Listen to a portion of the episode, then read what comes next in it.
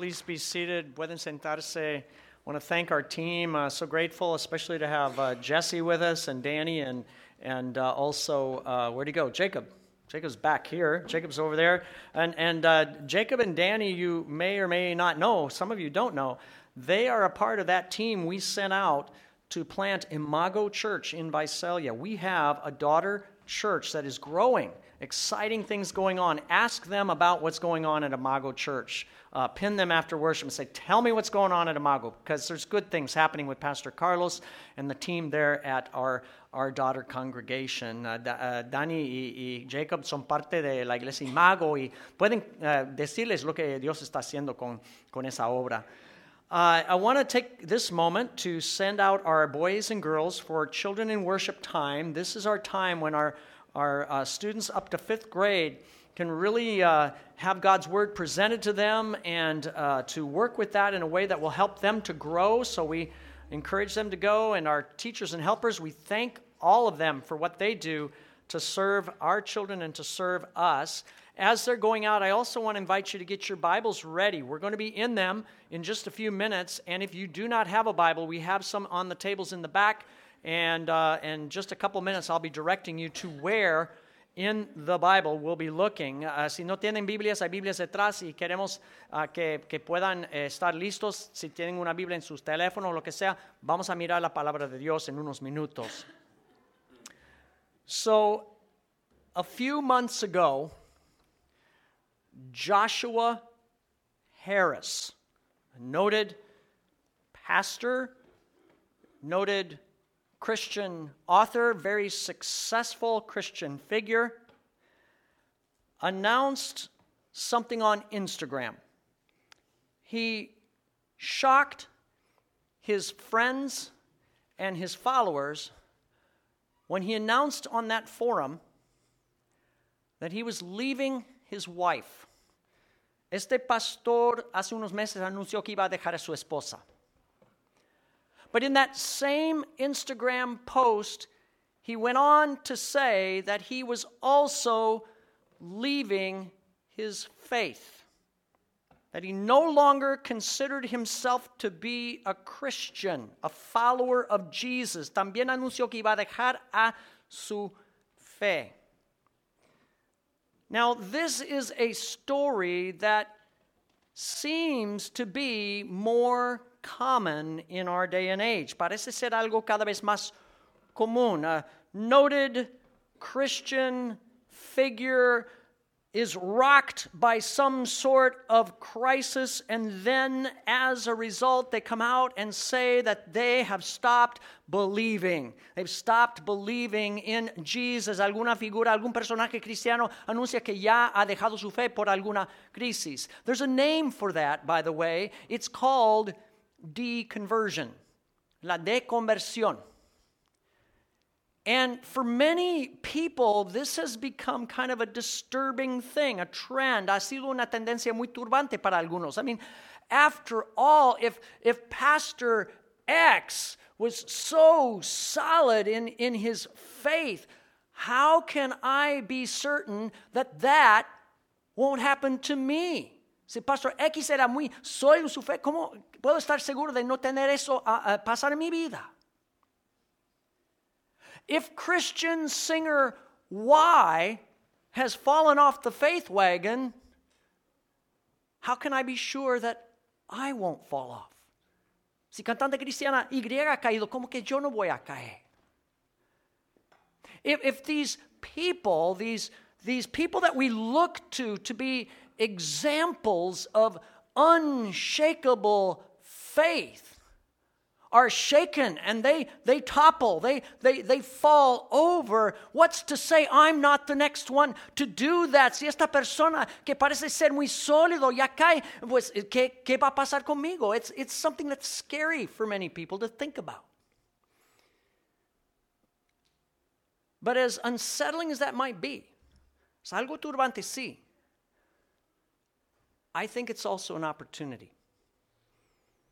It's an opportunity for us to recognize something very important. Es una oportunidad para reconocer algo importante.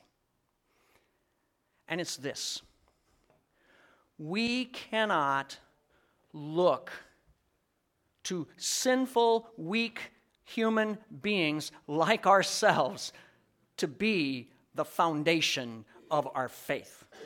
Las personas pecaminosas y débiles como nosotros no pueden ser la base de nuestra fe.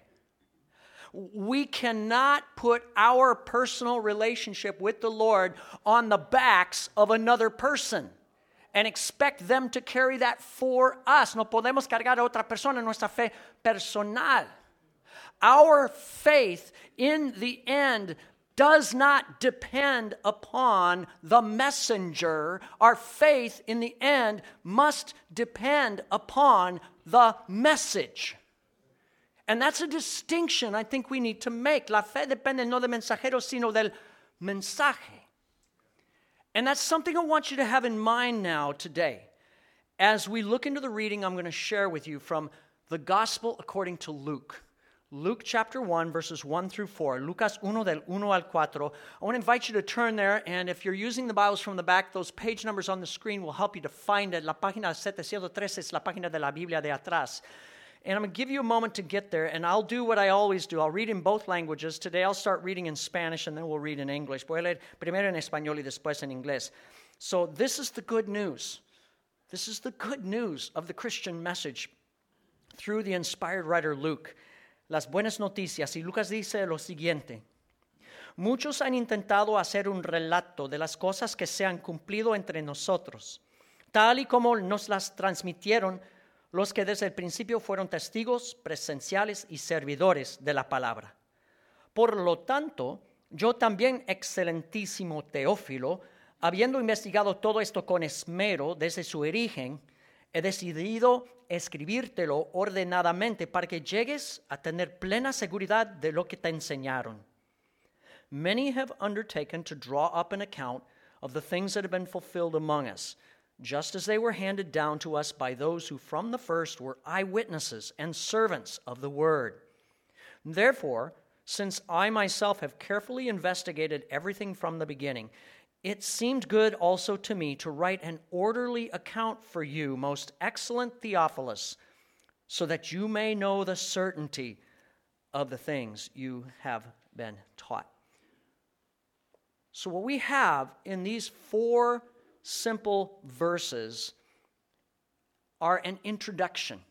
This is an introduction to the Gospel of Luke in some of the finest language of the New Testament. This is very fine language. En lenguaje fino tenemos una introducción al Evangelio de San Lucas. But I want you to know this is really not just an introduction to the book of Luke or the Gospel of Luke.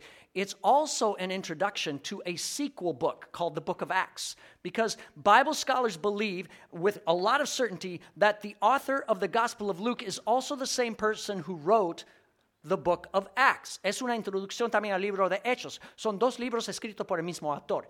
And who is that author? Well, we're pretty sure it's a man named Luke. And who was Luke? Es de Lucas. ¿Quién era? Well, Luke, according to the book of Acts, he describes himself as a doctor. He was a physician. He was a very learned man, an educated man. Era un doctor, un hombre de letras muy educado. And Luke was also, according to the book of Acts, a traveling companion of someone else we know. He was a mission partner with the early church leader Paul with Paul on all of his missionary trips, and he wrote about these things. Era compañero de misión con Pablo. Now, you've heard of Paul, and Paul gets the prize for writing more books in the New Testament than anybody else. Okay, now by my count, you can disagree with me. I count about 13 New Testament books written by the Apostle Paul. Pablo escribió más libros que cualquier del Nuevo Testamento, 13 libros. But I don't know if you know this. Luke gets the prize for writing more of the New Testament than anybody else. Lucas escribió más el Nuevo Testamento. Between the book of Luke, 24 chapters, and 28 chapters of the book of Acts, you have two books together that, get this, represent 31% of the New Testament. Lucas y Hechos son 31% del Nuevo Testamento. That's almost one third of the second half of the Bible. Es un tercio casi del Nuevo Testamento. So that's what we're looking at today. And here in this introduction, what we find is that Luke is giving us some insight here as to what has motivated him to do this. What has motivated him to write? Nos da uh, su motivación para escribir. And he says in the very first book that many people have taken it upon themselves to write down the things that were fulfilled. That is, to write down in some form or another the stories of what Jesus said and did that actually fulfill the promises and the predictions of the Old Testament. Muchos han escrito relatos sobre las cosas que hacían y decían Jesús que cumplen con el Antiguo Testamento y sus promesas. Many have done that. And then in verse 2, he says that the things that have been written about Jesus were handed down from eyewitnesses. What is he saying? Estos, uh, estos relatos vinieron de testigos presenciales. He's saying that the things that were written down about Jesus' life, about Jesus' actions, came from people who were there when it happened. Eyewitnesses. Eso llegó de personas que presenciaron estos eventos. Now, he's not telling us who those people were. They may have well been certain disciples and certain leaders in the church, but they could also have been very ordinary people who began to tell others what Jesus did. Eran apóstoles a lo mejor, pero también personas ordinarias. And these people preserved the memory of what Jesus had done. And then they were written down. Now, the Gospel of Luke and Matthew and Mark and John, those were written within 30 years of the events, 30 to 50 years after they happened. Fueron escritos los evangelios 30, 50 años después de los eventos. What that means is, first of all, a couple things. One is that the eyewitnesses were still alive when this stuff was written, and they could correct anything they wanted to. Los testigos estaban vivos. Here's the other thing. In those days, there were no newspapers. There were there was no television, there was no internet, no había periódicos, televisión, internet en aquellos tiempos. And so history was preserved by people remembering and remembering well. There were oral historians in every community, and their job was to tell the story of events that had happened and to tell it in such a way that they got it right. Los historiadores narraban uh, lo que pasaba y tenían que ser muy atinados en lo que decían. And it was a very important thing for them. If somebody told a story wrong about something that had happened, there would certainly be another oral historian to come along and say, No, you're wrong. If, if somebody was playing loose with the facts, if somebody was fudging and trying to you know, puff up something, they would say, No, that's not how it happened. And it would be actually very embarrassing for that person who tried to change the story. Si alguien intentaba cambiar los datos de una historia, otro podría corregirlo y sería muy, muy vergonzoso. And so these people were storytellers, but they were more than that. They were story keepers. And these are the people that Luke is talking about. They could have been, like I said, some of the church leaders, but some, some of them were ordinary people, but they handed down the things that Jesus did and the things that he said, the things that they saw, and these things were then written down. And so what we have is an unbroken chain of testimony. Tenemos una cadena de testimonio sin quebrantarla. And Luke says these people were servants of the word. They were stewards of the Jesus message. Eran mayordomos, siervos de la palabra. They were caretakers of what we call the gospel, the good news. Okay, so you got that in mind? With that in mind, let's look at verse 3. Miremos versículo 3. Luke says, Therefore, since I myself have carefully investigated everything from the beginning, it seemed good also to me to write an orderly account for you, most excellent Theophilus. Por lo tanto, yo también, excelentísimo Teófilo, habiendo investigado todo esto con esmero desde su origen, he decidido escribírtelo ordenadamente. Luke says, I have carefully investigated everything from the beginning. Investigado todo con esmero. That word or that phrase, carefully investigated, it means to follow closely to examine, to, to accompany. Quiere decir seguir de cerca, examinar.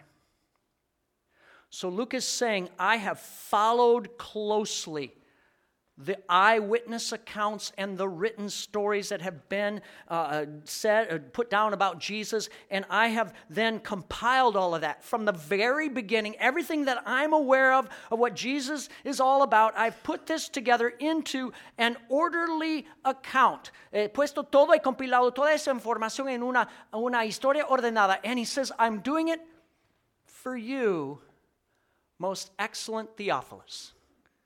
Y es por ti, excelentísimo Teófilo. Now, who's Theophilus? We don't know. No sabemos quién es este. There's no uh, ancient record of any famous person named Theophilus that would fit this. No hay ninguna persona famosa así en, en los escritos.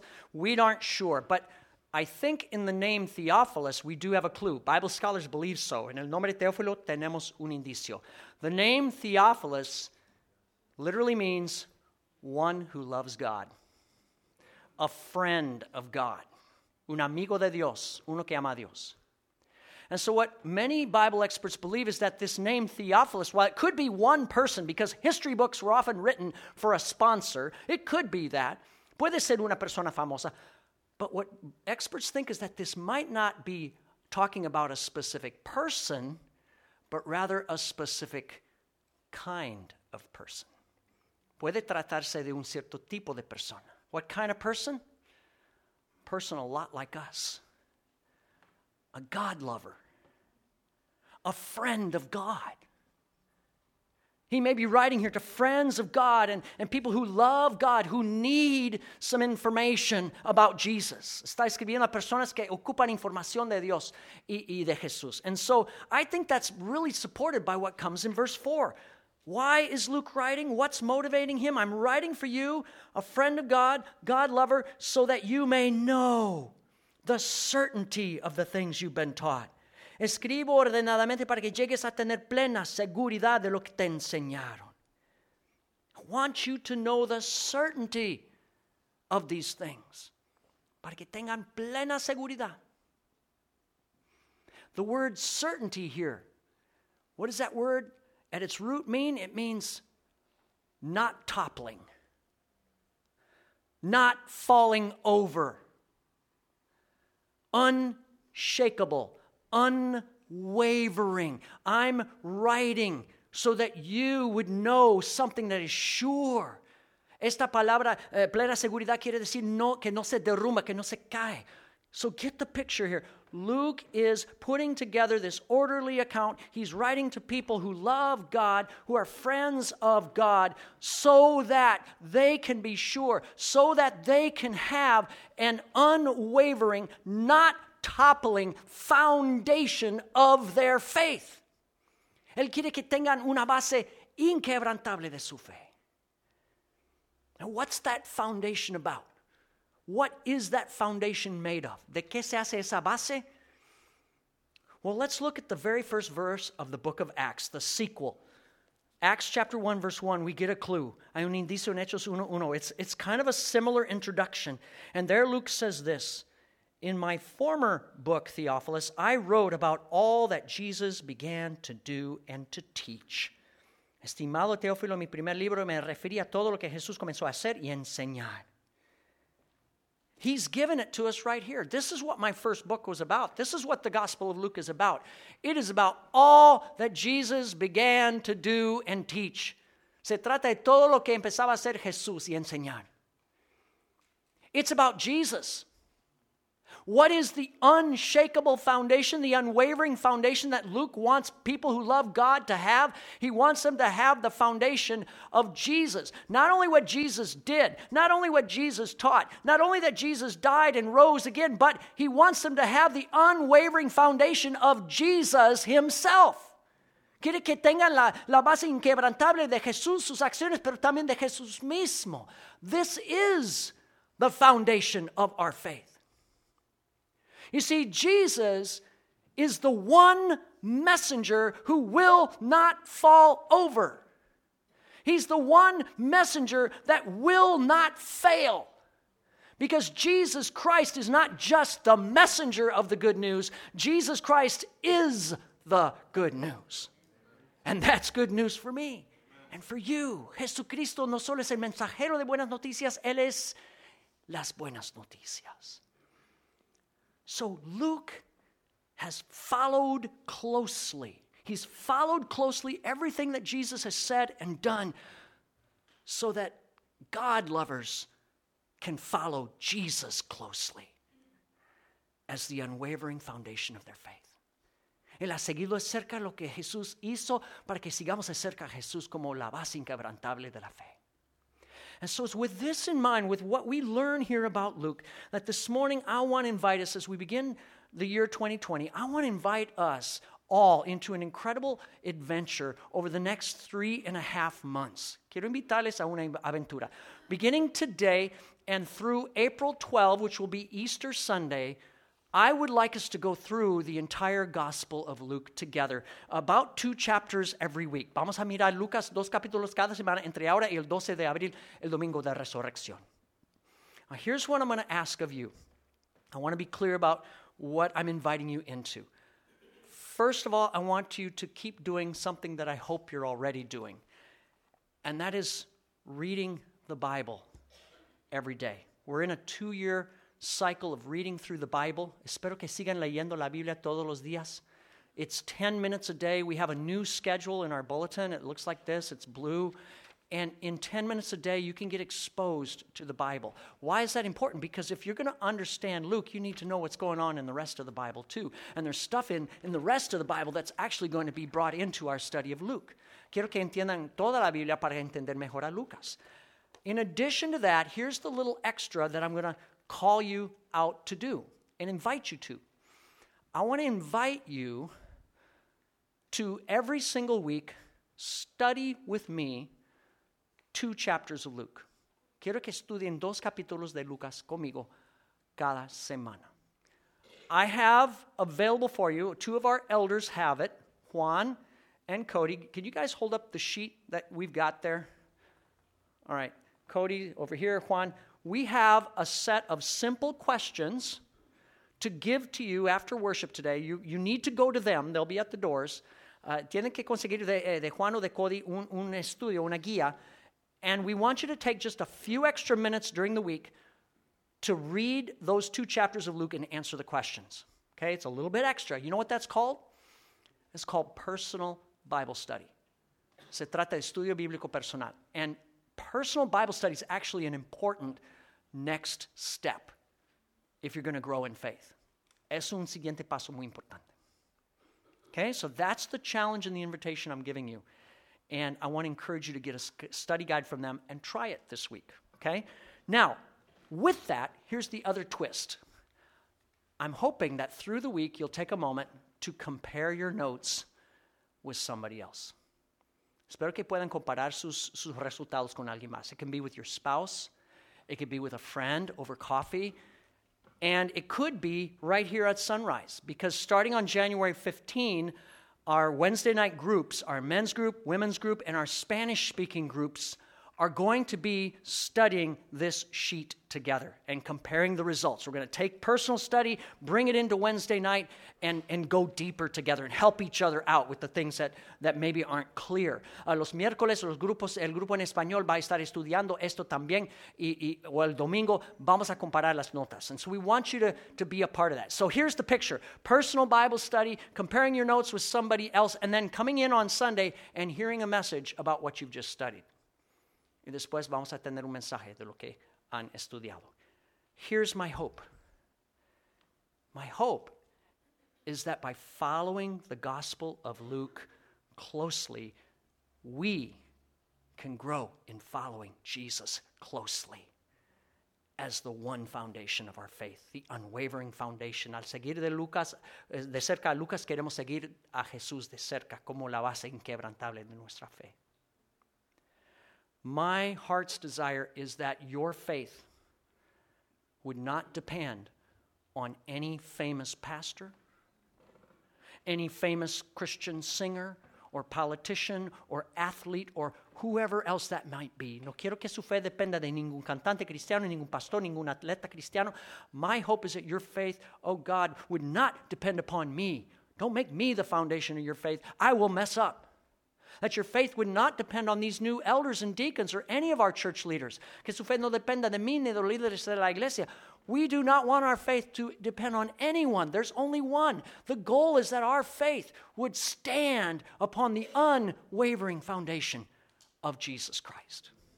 Queremos que nuestra fe dependa de Jesús. And, and in the Gospel of Luke, we can be sure, we can be sure that Jesus is real. He's alive.